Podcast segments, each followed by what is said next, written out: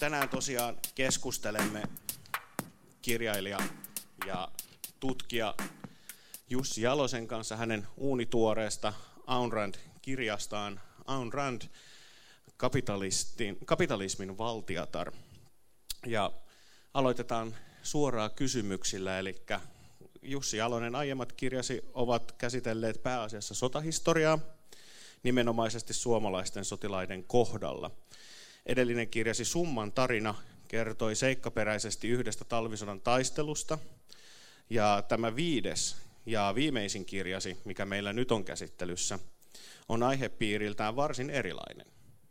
Kirjasta löytyy oikeastaan ihan kaikkea Aun Randiin liittyvää henkilöhistoriasta ajatusmaailmaan ja filosofiaan, Randin merkitykseen amerikkalaisen oikeiston muovautumisessa ja vaikutuksesta populaarikulttuuriin. Randin tarinaan liittyy lukemattoman poliitikon ja talousvaikuttajan tarina paitsi Yhdysvalloissa, mutta myös muualla. Kirja käsittelee jopa sukupuolipolitiikkaa ja tarjoaa kirjallisuuskritiikkiä. Monipuolinen teos siis on kyseessä.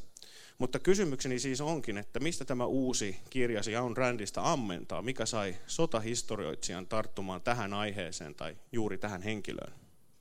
No jos mä nyt on ihan rehellinen, niin tämä kaikki sai alkuunsa sosiaalisessa mediassa kerrotusta vitsistä. Siihen liittyy eräistä apurahoista Kordeliinisäätiöllä käyty jupakka, joka sai jonkun verran huomioon kansallisesti, jota mä sitten kommentoin sillä lailla, että jos yksi säätiö jakaa apurahoja esseeteoksen kirjoittamiseen, eli käytännössä siihen, että henkilö lukee jonkun tietyn kirjailijan teoksia ja kirjoittaa siitä, mitä hän ajattelee, niin yhtä hyvin mä voisin kirjoittaa vaikka teoksen Ayn Randista. No mun yksi kustantajatuttoni sanoi, että no jos sä kirjoitat sen, niin mä kustannan sen. Kyseinen kustantama on sillä välin lopettanut toimintaansa, mutta kirja valmistui ja ilmestynyt sitten Gaudeamuksen kautta. Ja mainitun henkilön romaani nyt sattuneessa syystä oli vanhastaan tuttu ja niihinkin liittyy sitten oma tarinansa. Koska mä nyt on semmoisella päällä, että mä avaudun kauhean helposti, niin kerrotaan nyt sekin. Eli siinä 2013 oli vähän semmoinen elämän vaihe, jossa ei ollut niin kauhean paljon kehumista ja tunsin oloni mahdollisesti mm, jollain tasolla tiettyä epäoikeudenmukaisuutta kokeneeksi ja tuumasin, että mä luen ihan tällä ihmiskokeena Atlas Shrugged-romaanin ja katson, että katkeroidunko mä lopullisesti. On, miten kävi? No en mä usko, että näin pääsi käymään. Mutta on... mielenkiinto aiheeseen kyllä heräs. Helpotuksen huokaus siis. Mielenkiinto randiin siis, ei katkeroitumiseen. Selvä. No, kun äh, tulee tällainen, tietokirjailijalla on kohde, joka on sekä ajallisesti että fyysisesti etäinen. Aun Randhan kuoli vuonna 1982, korjaa jos olen väärässä. Ihan oikein. Niin, äh, miten lähdit tekemään taustatyötä tällaista kirjaa varten Suomesta käsin? No tässä oli se hyvä puoli, että niin kuin sanoin, mainitun henkilön pääasiallinen tuotanto oli kaunokirjallisuutta, mikä oli vanhastaan tuttua. Sitten ei oikeastaan tarvinnut lukea kun nämä hänen esseekokoelmansa ja pamflettinsa. Se on selvää, että näihin Ayn Rand-instituutin arkistoihin ei pääse käsiksi. Hänestä on tehty aiempaa tutkimusta, aika tuorettakin sellaista, huomattavimpana Jennifer Burnsin teos Goddess of the Market, mikä oli ilmestynyt siinä 2008 jälkeen muistaakseni aika tuoreeltaan finanssikriisin oltua ohi tai sen käynnistyttyä. Ja olin tutustunut siihenkin totta kai. Nämä instituutin eli Ayn Randin oppien varjelijoiden kokoamat aineistot, niissä on se hyvä puoli, että muun muassa Ayn Randin julkiset esiintymiset Ford Hall-foorumilla, ne on vapaasti kuunneltavissa instituutin verkkosivuilla. Siinä on noin vuorokauden edestä äänitallenteita, jos tykkää kuunnella Ayn Randin puheita. Osa niistä on painettu ja julkaistu, mutta kannattaa kuunnella ne originaalitallenteet silti, koska litterointi välttämättä ei ole aina kauhean täydellinen. Mutta joo, esimerkiksi nämä läpi kuuntelemalla. Ikävä kyllä mulla nyt ei ollut resursseja Yhdysvalloissa pistäytyä, mutta Ayn Rand instituutti on tehnyt kyllä hyvin helpoksi tähän aiheeseen tutustumisen myös alkulähteiden kautta. Ymmärränkö oikein, että tämä on kuitenkin ensimmäinen suomenkielinen tietokirja tästä aiheesta? Kyllä mun ymmärtääkseni tämä on ensimmäinen suomenkielinen kokoomateos kattava teos aiheesta. Työelämäprofessorimme Matti Apunen vastasi kutsuun ja oikein hauska nähdä hänet täällä. Tervetuloa.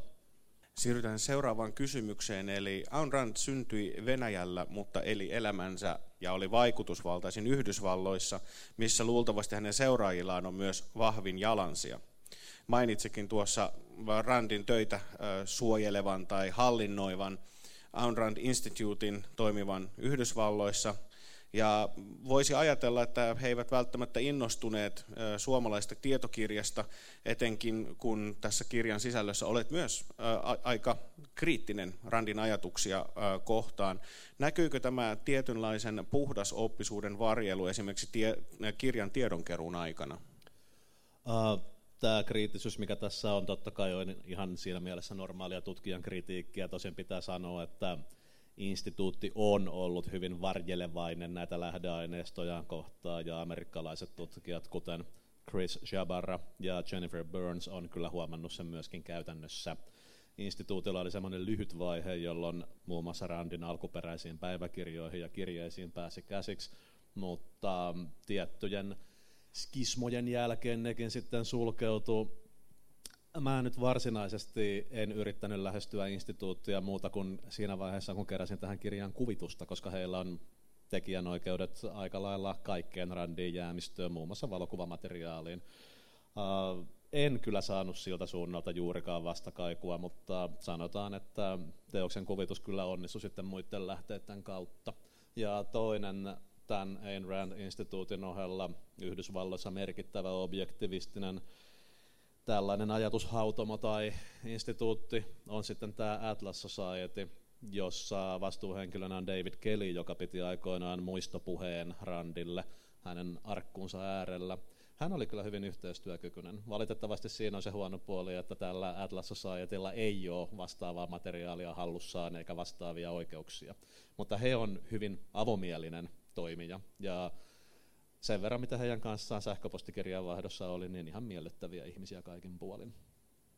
Kirjassa kuvaatkin tätä äh, Randin perin, perinnön jakoa niin sanotusti, tai tätä äh, puhdasoppineisuuden perimää, ja se varmasti on myös näkynyt tässä, että nämä kaksi instituutiota ovat hyvin erilaista lähtökohdissa. Toisella on tavallaan omistusoikeus Randin äh, tähän älylliseen perimään, ja toisella sitten enemmän ehkä on tällainen rooli keskustelijana siinä mutta tästä tosiaan kirjassa enemmän. Mä yritän tässä keskustella kirjan sisällöstä, mutta en halua myöskään kaikkea paljasta, että teille löytyy paljon hyviä syitä myös tämä kirja ostaa ja, ja tuota, lukea. Jussi, sullahan on tosiaan mahdollisuus täältä ostaa tämän kirjan kopio täältä keskustelutilaisuudesta. Juu, siis myyn kyllä kappaleen kirjaa, jos joku sellaisen haluaa hankkia. Oikein mieli hyvin. Joo, ja nyt siirrytään, siis vielä yksi kysymys tästä kirjoitusprosessista. Tuliko kirjoitusprosessin aikana tilanteita, joissa itse yllätyit tai kohtasit jotain odottamatonta tietoa? Tietysti tietokirjailijan tehtävä on olla utelias ja avomielinen lähestyessään aihettaan, mutta tuliko, yllätyitkö itse, tuliko jotain uutta tietoa Aun Randista, hänen tuotannostaan tai persoonastaan, mitä et osannut odottaa? No ei ehkä oikeastaan, että siinä on tavallaan se, että Randin aatemaailma on loppujen lopuksi hirvittävän eheä. Se saattaa näyttää aika äkkiä ristiriitaiselta, mutta siinä on kyllä hyvin paljon oma johdonmukaisuutensa, joka lähtee näistä yksilön vapauden ja mielellään valtiovallan pitämisen minimissä näistä ajatuksista. Ei mikään niin kovasti yllättänyt. Ehkä nyt jonkun sellaisen voi kuitenkin mainita, mikä avasi tätä aivan uudella tavalla, ja se on sellainen seikka, mihin muun muassa Chris Shabarra ja muutama muukin on sitten perehtynyt tutkimuksissaan, ja se on just tämä Randin aatemaailman tausta venäläisessä radikalismissa ja 1800-luvun lopun niin sanotun venäläisen hopea-ajan kirjallisuudessa. Muun muassa Atlas Shrugged lainaa jossain määrin Nikolai Chernyshevskin teoksesta Stodjelat, eli suomennettu nimellä Mitä on tehtävä, mikä oli hyvin kiinnostava havainto. Samaten myöskin Jevgeni Samjattinin dystopian romaanien vaikutus Randin ajatuksiin. Totta kai on selvää, että kun hän oli aikoinaan Pietarissa syntynyt ja kävi koulunsa vallankumouksellisessa Petrogradissa, niin ilman muuta hän ammensi venäläisestä filosofiasta ja sen ajan vallankumouksellisesta radikalismista – se, miten suora se jatkumo oli, niin se ehkä oli ei nyt välttämättä kauhean hämmästyttävä, mutta hyvin kiehtova. Ja se on semmoinen, mihin olisi kyllä mielellään uppoutunut vielä enemmänkin, mutta kyllä sitä tässä varmaan nyt käsitelty on. Siirrytään siis äh, kysymykseen myös Randin tästä laajemmasta yhteiskunnallisesta kontekstista. Omista lähtökohdistaan Randiin varsin vihamielisesti suhtautuvat yhdysvaltalaiset liberaalit ovat ihmetelleet, että miksi ihmeessä Aun Rand ja hänen työnsä jaksaa yhä ihmisiä kiinnostaa vielä vuotena 2019. Se kysytään esimerkiksi, kuten yhdessä komediaohjelmassa kysyttiin, että Ayn Rand, why is she still a thing? Että eikö hänet voisi jo historian romukoppaan jättää. Randista kirjan kirjoittajana Jussi Jalonen, osaatko tiivistää, miksi Ayn Rand is still a thing vuonna 2019? Ensimmäinen tietenkin, että hän oli, niin kuin nyt kirjan nimestäkin voi havaita, tällainen aika voimakas kapitalismin puolesta puhuja, omintakeinen markkinatalousteoreetikko. Me nyt edelleenkin eletään markkinatalousyhteiskunnassa, globaalissa markkinatalousjärjestelmässä. On aika selvää, että tästä järjestelmästä puheenvuoroja esittäneet henkilöt on esillä. Ja vielä se, että hänellä on ollut aika merkittävä vaikutus Yhdysvalloissa, joka nyt on korostuneesti edelleenkin maailman suurimpia talousmahteja. Sitten tietysti vuoden 2008 finanssikriisin jälkeinen tilanne on se, mikä todenteolla lietsoo uudestaan kiinnostusta Randin tuotantoon. Ja hänestä tuli aika keskeinen hahmo sitten muun muassa tällaisessa uusoikeistolaisessa liikehdinnässä, jota vaikka Yhdysvalloissa T-kutsuliike edusti omalla tavallaansa nämä jo yksinään tavallaan selittää sen poliittisen puolen ohella voidaan vielä ehkä enemmänkin avata tätä Randin markkinatalouskäsitystä. Hän kirjoitti 1950-luvulla tällaisen voimakkaan ylistyslaulun kapitalismille, mutta se ylistyslaulu, minkä hän kirjoitti, niin se kuvaa oikeastaan paljon enemmän tätä meikäläistä nykyistä tietotaloutta kuin sen ajan tällaista, kuten amerikkalaiset sanoo, corporate capitalism-järjestelmää. Hän äh, näki esikuvansa 1800-luvun lopun Amerikan kultareunaisessa aikakaudessa, mutta hän kiinnitti huomioon sellaisiin asioihin kuin tietotalous, tekijänoikeudet, ylipäätään hän näki taloudellisen edistyksen, ihmismielen, luovan voiman ilmentymänä mikä on hirveän puhutteleva näkökulma 2010-luvulla ja nyt alkavalla 2020-luvulla. Ei ole mitenkään sattumaa, että hänestä on tullut aika lailla nykyisen startup-kulttuurin tällainen ikoninen hahmo ja että myöskin alustataloudessa, jossa vartavasten tuotetaan uutta liiketoimintamallia murtamaan vanhanaikaisia markkinatalouskuvioita, nimenomaan näissä hänen sanomaansa kantaa ja vie eteenpäin monella tavalla. Kirjassa käsittelet myös tätä Randin suhtautumista amerikkalaiseen konservatismiin, sillä ainakaan uransa alkuvaiheessa Randia itseään ei voisi konservatiiviksi, ainakaan arvokonservatiiviksi kuvata. Amerikkalaista konservatismia on historiallisesti yhdistänyt voimakas antikommunismi, joka myös oli Randin arvomaailmassa, mutta Rand oli tämän ohella myös voimakkaasti sitoutunut ajatukseen oikeistosta intellektuaalisena liikkeenä. Miten siis katsoisit, että Rand suhtautuisi esimerkiksi nykyiseen yhdysvaltalaiseen oikeistoon tai tähän, mitä republikaanien nykyään edustavaan konservatismiin? Nykyajan konservatiivien itsensä suhde Randiin lienee paljon ambivalentimpi. He ovat valmiita selkeästi lainaamaan Randin tuotannosta erinäisiä elementtejä, mutta he eivät välttämättä ainakaan kirjasi perusteella taida ymmärtää Randin todellista perintöä. Joo, tässä voi ehkä enemmänkin hiukan avata tätä Randin aika monella tavalla vähän kipukohtastakin suhdetta amerikkalaisen konservatismiin. 1940-luvun lopulta alkaen siinä kohtaa, kun Yhdysvaltain oikeisto alkoi ryhmittyä uudestaan ja kerätä voimiaan luodakseen jonkinlaisen vastareaktion Rooseveltin New Deal-yhteiskunnalle, niin siinä kohtaa oikeistokonservatismi otti yhdeksi peruspilarikseen aika varhaisessa vaiheessa tällaisen perinteisten arvojen elvyttämisen, johon kuuluu muun muassa sitten uskonnollisuus. Ja se oli sellainen seikka, mihin Rand otti alusta asti voimakkaasti kantaa. Hän oli vakaumuksellinen ateisti. Hän ei myöskään oikein pitänyt tästä konservatiivien hellimästä unelmasta jonkinlaisesta pikkukaupungista ja tämä amerikkalainen perinteinen pienyhteisöjen ja kukkulalla olevan kaupungin unelma, se ei puhutellut häntä. Hän oli metropolialueen ihminen. Hän jumaloi nimenomaan amerikkalaista miljoonakaupunkia pilvenpiirtäjineen, lasipalatseineen, betonitorneineen. Se oli hänelle sivilisaation korkein huipentuma. Eli voi tavallaan sanoa, että oli tällaisia aatteellisia esteettisiä ristiriitoja, mutta sitten ehkä myöskin suurimpana se, että Rand ei hyväksynyt minkäänlaista uhrietiikkaa. Hän oli ihan vankkumaton yksilönvapauden puolesta puhuja, muun muassa John F. Kennedya, joka demokraattina esitetään kuuluisan Ask not what you can do, ask not what your country can do for you, ask what you can do for your country. Uh, Rand piti sitä rinnasteisena aikoinaan Hitlerin, Saksan tai Stalinin Neuvostoliiton vaatimaan tällaiseen velvoitteeseen asettaa yksilö alisteiseksi yhteisölle. Tästä päästään sitten siihen kysymykseen, että mitä hän nykypäivästä ajatteli. Meillä on aika hyvä viite siihen 80-luvun alussa, jolloin hän ehti hyvin voimakkaasti arvostella Reaganin hallintoa ja sen poliittista sisältöä. Hän paheksui nimenomaan silloinkin uskonnollisen oikeiston esiinmarssia.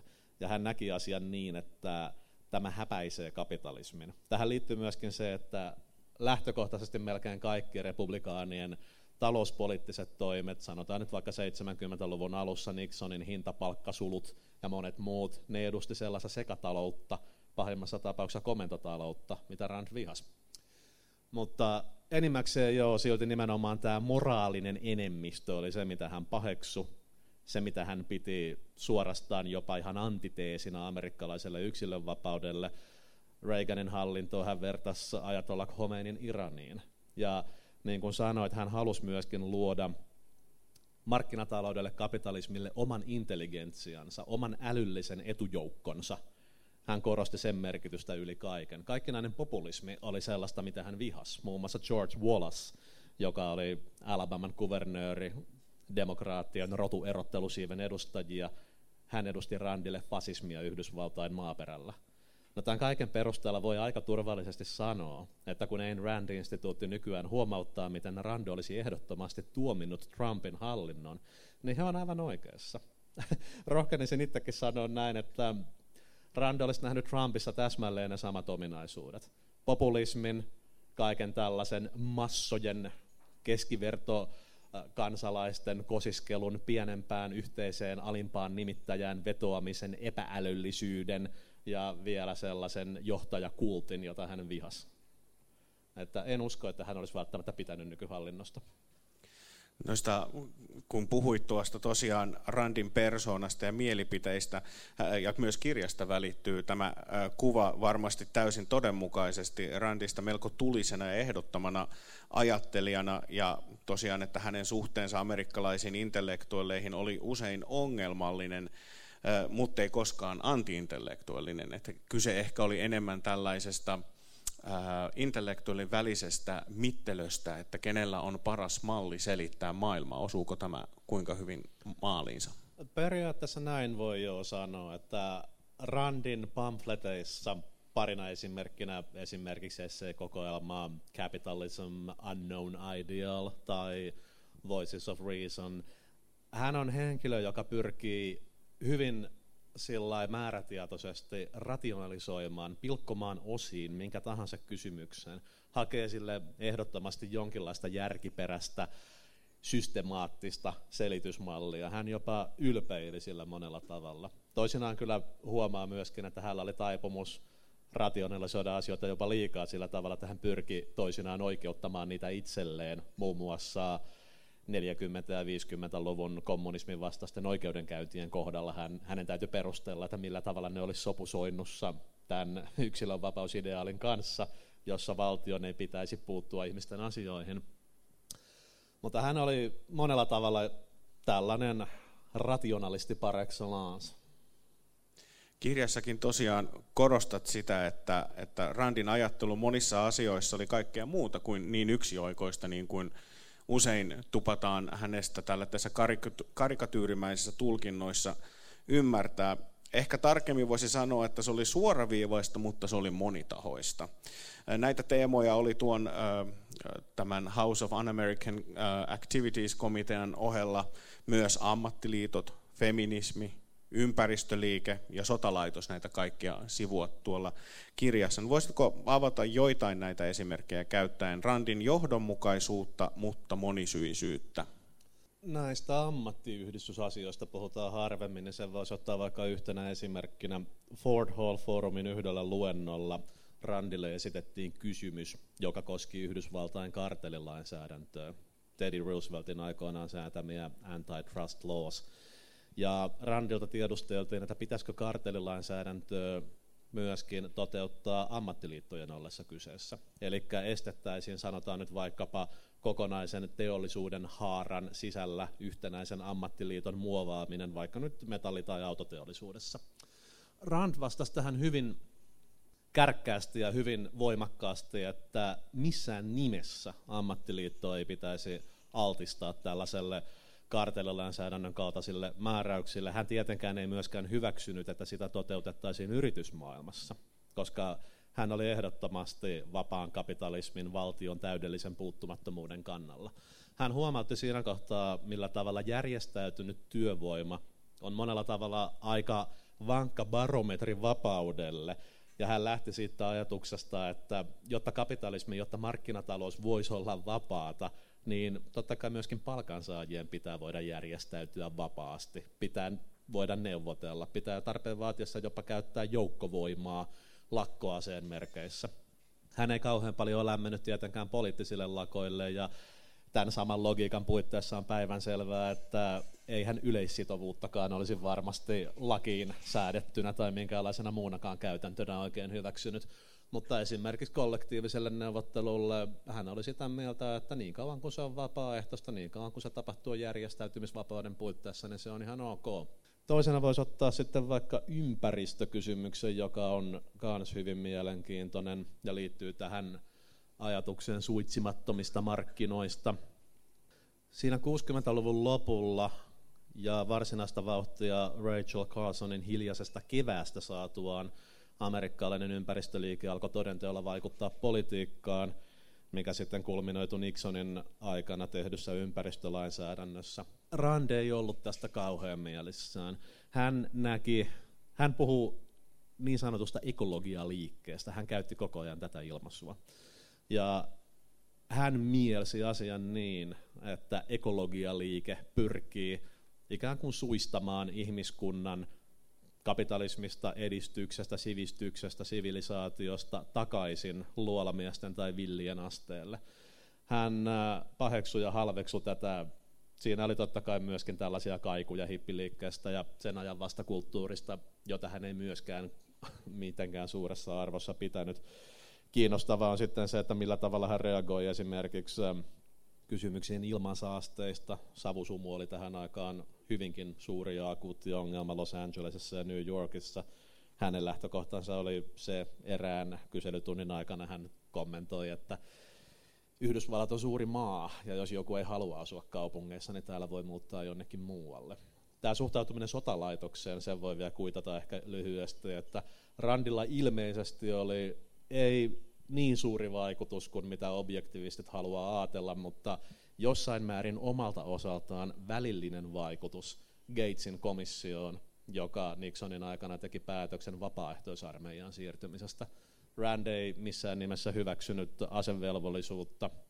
Tosin hän oli tässäkin ambivalentti, että hän suhtautui Vietnamin sodan aikaisiin kutsuntapakolaisiin henkilöinä, jotka hän sanoi suoraan näin, että heidät voisi liittovaltion kustannuksella kuljettaa Moskovaan tai Hanoihin heidän ihanne yhteiskuntansa piiriin. Mutta tavallaan voi sanoa, että vapaaehtoisarmeija Yhdysvalloissa, ammattisotalaitos, kapitaalisessa yhteiskunnassa, se edustaa jonkinlaista randilaista ideaalia. Ja Gatesin komissiossa oli muun muassa Alan Greenspan, joka oli hänen oppilaitaan. Näitä, näitä tiettyjä yhteyksiä löytyy kirjan läpi mielenkiintoisista hahmoista, jotka myöhemmin ovat olleet Yhdysvaltaisessa politiikassa keskeisellä paikalla, mutta ei mennä siihen ihan vielä. Tai no itse asiassa tämä kyllä kysymys menee siihen suuntaan. Oikeistopoliitikot, etenkin kun puhutaan suuren valtion roolin vastustamisesta, ovat olleet tutuinta Randin kannattajakuntaa. Ehkä juuri siksi myös on saattanut oikeistopopulistiset liikkeet kokea Randin omakseen, että hänellä on tällainen tietynlainen moraalinen ehdottomuus, joka olisi populistisen politiikan kanssa sopiva yhtymäkohta. Kuitenkin korostetusti intellektuellina Ayn Rand on ollut etenkin oikeistopopulisteille aika epätodennäköinen sankari, tai ainakin kirjan perusteella voisi arvioida, ja kuten itse tuossa mainitsit, että Rand olisi itse saattanut suhtautua etenkin etnonationalismin edustamaan kollektivismiin melkoisella ylenkatseella. Lisäksi Randin laissez-faire kapitalismi saanee enemmän tukea tällaiselta niin kuin talouseliitiltä. Kuulostaako tämä arvio oikealta, Jussi Jalonen?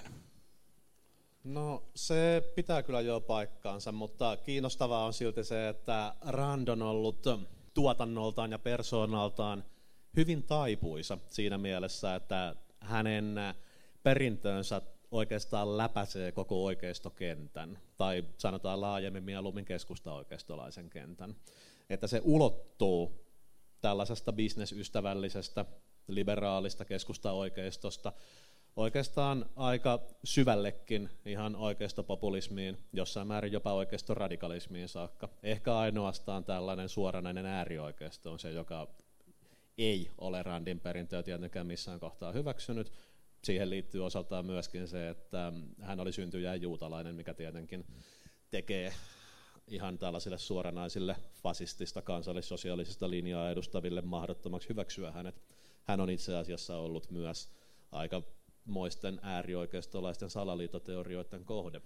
Mutta ne oikeistolaiset tahot, jotka hänestä on ollut viehättyneitä, T-kutsuliike tuli jo mainittua, hyvin tällainen kiinnostava kuluneiden vuosien amerikkalainen voimakas populistinen liike, jossa persoonallisella tavalla yhdistyi Randin käyttäminen ikonina ja samalla sitten kuitenkin myös sikäläinen evankelinen kristillisyys.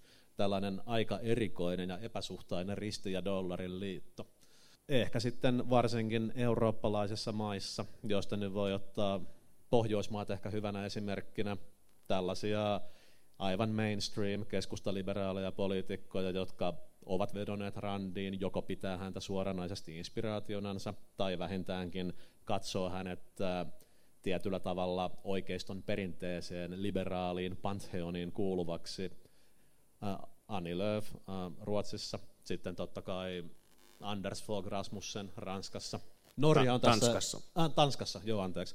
Ja Norja on ehkä siinä mielessä kiinnostavampi, että siellähän nimenomaan oikeasta populistinen edistyspuolue on se, jossa aikoinaan on omaksuttu tämä Randin perintö Anders Langen aikana. Kirjassa myös, niin kuin mainitsin, niin käsitellään populaarikulttuuria, näin populaarikulttuurin musiikkitermistöä lainaten. Äh, vaikuttaa siltä, että Randia herkästi sämplätään erilaisiin tarkoitusperiin. Johtuuko tämä enemmän siitä, että Randin ajatusten kokonaisvaltaisuutta ei ymmärretä, vai siitä, että kirjailijasta on ajan myötä tullut enemmänkin karikatyyri itsestään, niin kuin tuossa alussakin mainitsin, että amerikkalaisilla liberaaleilla ainakin on hyvin selkeä negatiivinen kuva Randista sekä persoonan että hänen ajatusmaailmastaan. Mutta mie- erittäin mielenkiintoisesti äh, huomasin, että, että kirjan sivulla 292 kuvaat, kuinka monille populaarikulttuuri on ollut ensimmäinen usein ainoa kosketus Randin persoonaan ja täten keskeinen tiedon välittäjä hänen aatteistaan ja elämästään sekä vaikutusvallastaan amerikkalaisessa sielunmaisemassa. Joo, tämä pitää alun alkaen paikkansa myös omalla kohdallani, koska aivan ensimmäinen teos, missä ylipäätään Ayn Randin nimeen törmäsin, oli Robert A. Heinleinin science fiction-kirja Kuu on julma, joka hyödyntää tällaista randilaista libertaristista yhteiskuntaunelmaa ja leikittelee sillä tällaisen kosmisen fantasian merkeissä. Sämpläykseen voi ehkä sen verran äh, kommentoida, että Rand itse oli hirveän lahjakas tällä soundbite-kommentoinnin alalla. Hän osasi heittää lentävän lauseen, ja näitähän on helppo sämplätä tarpeen vaatiessa. Ja libertarisessa kulttuurissa tämä on jatkunut sen jälkeen sellaiset iskulauseet, kun vaikka ei ole olemassa ilmaista lounasta. Luulen, että ne on aika universaalistikin tunnettuja. Ja jos puhutaan sellaisista asioista, kun helppona esimerkkinä vaikka Rush-yhtyeen lyriikka, niin Randin tuotanto on tarjonnut sanotuksia tehdessä selvästi mistä ottaa. Eli tällaista tunnettavuutta on, mutta ehkä ei sitten kuitenkaan sitä alkuperäistä tuotantoa tunneta niin kovin hyvin. Ähm, koska Rand ammensi ajatuksensa pääasiassa yhdysvaltaista kulttuurista, mutta kuten mainitsit, siellä on myös tämä neuvostovenäläinen vaikutus taustalla, on ymmärrettävää, että hänen toimintansa oli voimakkaasti ja myös hänen seurantansa keskittynyt Yhdysvaltoihin. Toinen Randin merkkiteoksista, eli Atlas Shrugged, käännettiin kuitenkin suomeksi vasta vuonna 2017 nimellä Kun maailma järkkyi. Minkä uskot Randin ajattelussa vetoavan suomalaisiin, toisaalta minkä takia kesti näin kauan käännättää tällainen teos, vai pitäisikö kysyä, että keihin suomalaisiin Rand luultavasti eniten vetoaa? Luulisin, että jos halutaan nyt mennä vähän tällaisen kulttuurin essentialisoimiseen, niin Suomi on loppujen lopuksi hyvin monella tavalla aika hedelmällistä maaperää Randille. Ensinnäkin meillä on aina arvostettu sellaisia ikään kuin suuria erakkointellektuelle ja sellaiset nostetaan mielellään jalustalle. Meillä on tämä oma meikäläinen korpifilosofiperinne, joka loppujen lopuksi sisällöllisesti ei ole ehkä niin kauhean kaukana siitä, että nousee tällainen profeetta, joka ylistää urbaania kapitalistista sivilisaatiota. Siinä on oikeastaan vain miljöö vaihdettu. Sitten meillä on myöskin aika tämmöinen pitkä, vaikka hirveän paljon puhutaan, että Suomi on tällainen sosiaalidemokraattinen paratiisi, jossa on voimakas yhteisöllisyyden tunne ja vastaavasti oikealla halutaan ajatella isänmaallisuutta ja kansan kokonaisuutta ja muuta, niin kyllä Suomessa on aina arvostettu myöskin yksilöä ja nähty monta kertaa asia niin, että todellinen sankari on tosiaan henkilö, joka rakentaa helvetin korkeat aidat tontteensa ympärille, ei päästä ketään sinne sisälle, luulisin, että tosiaan tämä Randin aika tinkimätön ja kursailematon individualismi, niin kyllä se uppoo melko varmasti meikäläiseen mentaliteettiin. Sitten jos ajatellaan loppujen lopuksi, mitä hän kirjoittaa markkinataloudesta, meillä on työetiikka ollut kansalaisuskonnon roolissa hirveän pitkään. Monin tavoin voi ehkä jopa sanoa, että jos Max Weber aikoinaan puhui siitä, miten kapitalismin henki edellytti protestanttista työetiikkaa.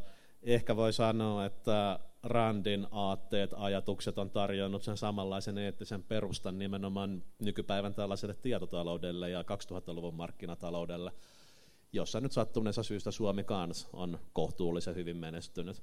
Mutta individualismi, työtelijäisyys, ahkeruus, mä luulen, että se, siinä on tällaisia elementtejä, jotka meillä on ollut hyvin voimakkaassa roolissa – ennen kaikkea siinä, millaisena suomalaiset haluaa nähdä itsensä.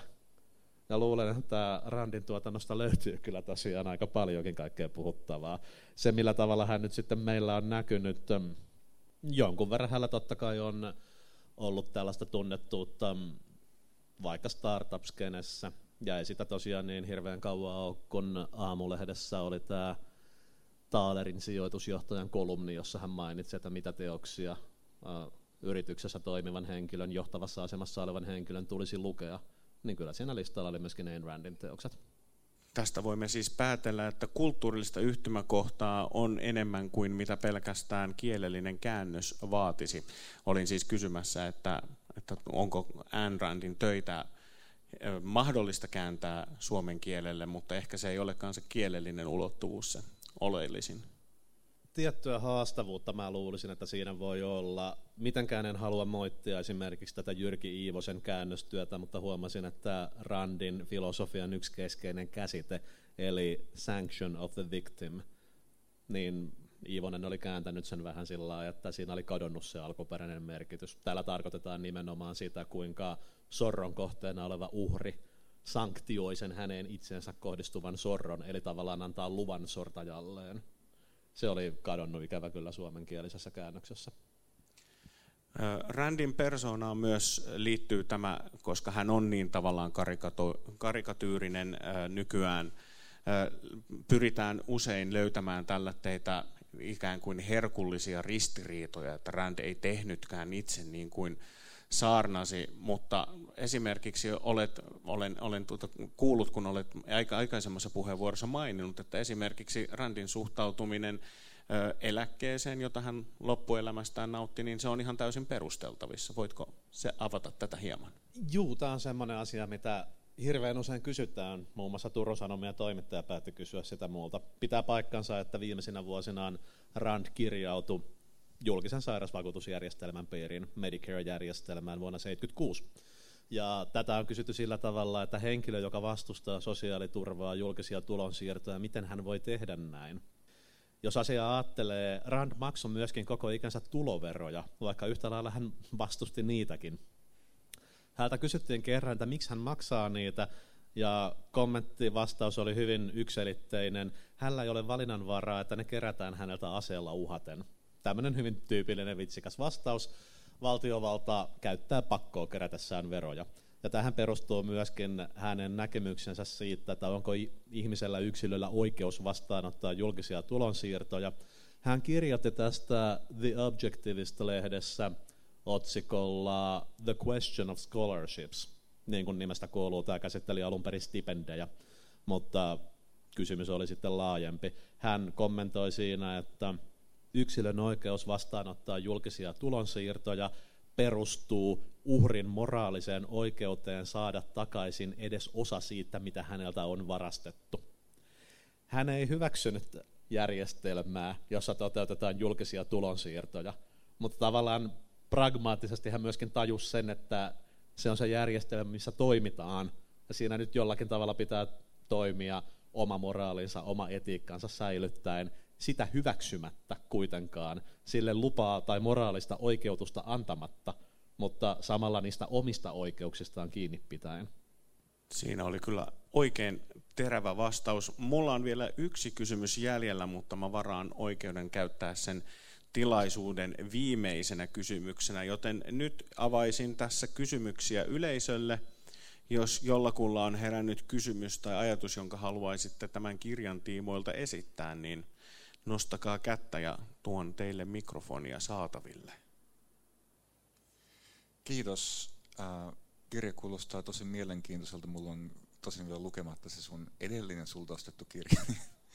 Laitetaan jonoon. Mutta tota, tuli mieleeni sellainen, että mä en ole Randin kirjoja lukenut. Atlas Shrugged on kyllä tota, vessan hyllyssä siltä varalta, että oikea vessapaperi loppuu, mutta niin kun, onko se nyt se, mistä kannattaa alkaa hänen tota, tuotantonsa tutustua, vai mitä sä suosittelisit hänen niin kun, omista kirjoituksistaan sellaiseksi portiksi ajatteluunsa? Joo, sanoisin, että se on kyllä ehdottomasti, jos haluaa kokonaiskuvan Randin sielun maisemasta, hänen aatemaailmastaan, niin toi on se teos, mikä kannattaa lukea. Ja siinä on just se, että se avautuu niin selvästi pala palalta, ja jokainen luku tavallaan käsittelee sellaista uutta elementtiä. The Fountainhead on lukemisen arvoinen, mutta se on luonteeltaan hyvin erilainen. Pureutuu kyllä sitten sellaisiin kysymyksiin kuin yksilön vapaus siihen, että millä tavalla vision omaava yksilö ei kykene konformismin paineessa toteuttamaan kaikkea sitä, mitä hän halajaa. Sitä mä suosittelen kyllä luettavaksi siinä kohtaa, kun on tullut pari-kolme hylkäävää apurahapäätöstä. niin sen jälkeen voi tuntea itsensä tällä ristipaineensa kamppailevaksi sankarilliseksi arkkitehdiksi. Joo, kysyisin sen verran, että jos jostain syystä ei sipuli kestä sitä koko Atlas Shrugged, niin onko nähnyt se elokuva ja kuinka hyvin se kuvaa kirjan keskeistä sisältöä? Mun pitää tunnustaa, että tarkoituksella jätin sen elokuvan katsomatta kokonaan. Että mä oon lukenut romaanin, se riittää. Elokuvasta mä en ole kovin montaa kaunista sanaa kuullut sanottavan. Nythän on kiinnostavaa se, että Zack Snyder mahdollisesti ohjaa jossain vaiheessa The Fountainhead-romaanin elokuvaksi. Toistaiseksi tämä hänen tuotantonsa on jäissä, mutta ilmeisesti aikomus on vakaa. Saa nähdä, minkälainen siitä tulee. Voi olla, että se on vähintäänkin kiinnostavaa, mutta Snyder nyt ainakin on ihan oikea elokuvaohjaaja kaikesta huolimatta. Olisiko vielä kysymyksiä yleisöltä? No jos ei ole, niin minä kysyn niin sanotusti viimeisen kysymyksen, mutta siinä voi vielä rohkeutta kerätä ja nostaa sen jälkeen kättä ylös. Otetaan vielä kyllä tämänkin jälkeen, koska meillä aikaa olisi. Eli Jussi, loppukevennykseksi ajattelin kysyä, että kun sinäkin olet seurannut kovin läheltä tätä paikallista korkeakoulufuusiota, niin miten Tampere 3 prosessia voisi tarkastella randilaisesta näkökulmasta? Joo, tämä on mun lempiaiheita. Tavallaan mä pari kertaa sitten huomautinkin viime vuonna. Jos me nyt ajatellaan vaikka Atlas Shrugged-romaanin tätä ensimmäistä alkuasetelmaa, joka lähtee tosiaan siitä, että Yhdysvalloissa on meneillään taloudellinen kriisi ja näissä oloissa keinottelevat pahat kapitalistit alkaa vehkeillä valtiovallan kanssa yhteistyössä, niin kyllähän tästä nyt halutessaan voi totta kai vetää yhtäläisyyksiä siihen, miten teknologiateollisuus ja opetusministeriö löytää toisensa. Ja puhumattakaan nyt siitä, että tämä Randin kuviteltu utopia siinä teoksessa, se on nimenomaan luovien, kyvykkäiden, lahjakkaiden, uutta tuottavien ihmisten utopia. Voisi tavallaan ehkä sanoa, että viime vuonna siinä kohtaa, kun tämä tilanne oli kovimmillaan yliopistolla, niin ähm, ehkä meiltä tavallaan oltiin riistämässä sitä utopiaa ja jotenkin haluaisin nähdä, että Miss Randin haamu olisi kyllä ollut meidän puolellamme tietenkin myös tällaiset kysymykset, kuten yliopistoinstituution autonomia, oikeus itsehallintoon, perinteisten toimivien järjestelmien särkeminen. Jos me ajatellaan sitä, miten Rand piti esimerkiksi Yhdysvaltain perustuslakia hyvinkin tärkeänä ja merkityksellisenä yhteiskuntasopimuksena, ja toisin kuin monet muut, niin hänen mielestään tuhossa ei koskaan ollut mitään luovaa. Hän näki kapitalisminkin nimenomaan säilyttävänä voimana. Niin en mä oikein näe, että hän kauhean paljon olisi mielistynyt sille, että vanha yliopisto murjotaan kasaan ja kootaan aika brutaalisti uusiksi. Fuusio sinänsähän totta kai oli ihan toteutumiskelpoinen idea, mutta nimenomaan siinä on just tämä kysymys siitä, että millä tavalla julkinen ylempi valta säätelee sitä. Kiitos. Meillä tuli vielä yksi kysymys yleisöstä. Joo, tämä on nyt vähän enemmän tämmöinen intellektuaalis-historiallinen kysymys. Niin, mua kiinnostaisi tietää, kun tavallaan tässä niin kuin modernissa startup-skenessä ja vastaavassa innovaatiotalousajattelussa niin kuin aika vahva toinen nimi on Josef Sumpeter.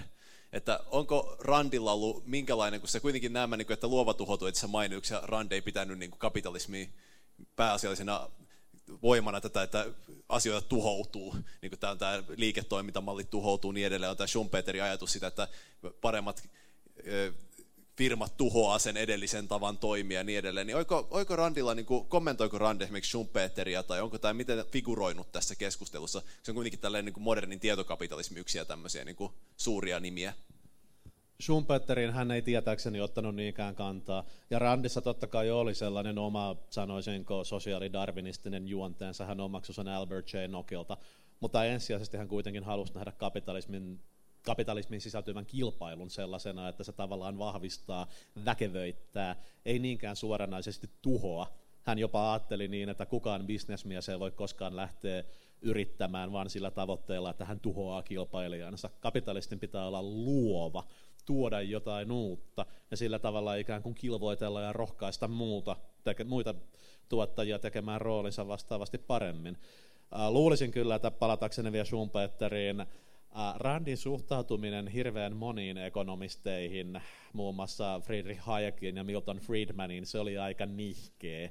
Hän, ei, hän piti monista muun muassa Hayekin ajatuksista, mutta esimerkiksi se, millä tavalla Hayek periaatteessa hyväksyi vaikkapa julkisen terveydenhuoltojärjestelmän tai suhtautui myönteisesti julkisen vallan ylläpitämiin luonnonsuojelualueisiin. Nämä oli Randille kompromisseja, jotka vei kohti sekatalousjärjestelmää. Ja Milton Friedmania hän kutsui nimellä Miserable Eclectic, tämmöinen toivoton, surkea, tyrmistyttävä eklektikko. En oikein usko, että hän välttämättä Schumpeterillekaan kamala paljon olisi lämmennyt. Tässä ajauduttiin aika lailla siihen, että hyvin harva ekonomisti vastasi niitä Randin toivomuksia, Ludwig von Mises oli lähimpänä, mutta hänenkin kanssaan Rand ajautui sitten tukkanuottasille. Näin. Kiitoksia kaikille yleisölle. Kiitokset Jussi Jaloselle. Ellei Jussi, tuleeko sinulla mieleen jotain, mitä unohdin sivuta, mikä mielestäsi kirjasta kannattaa vielä nostaa esiin? Luulen, että tässä on äh, noussut aika paljon esiin, että toskin kauhean paljon lisättävää on, ja niin kuin sanoin, niin säilytetään nyt jotain niitä ihmisiä varten, jotka haluaa teoksen lukea. Juuri näin. Eli kiitos yleisö, kiitos paljon Jussi Jalonen ja toivottavasti tästä nyt tuli kaikille mielenkiintoinen keskustelu ja lukumuhalut myös Randin suuntaan heräsivät. Kiitos kaikille ja nähdään sitten seuraavassa tilaisuudessa, kuten Tiina Heikkilä noita tuossa listasi, että näitä kannattaa seurata, kun Tampereella aletaan nyt tekemään se tiukempaa yhteistyötä nimenomaan tiedejulkaisun suunnalla. Kiitos kaikille. Kiitoksia.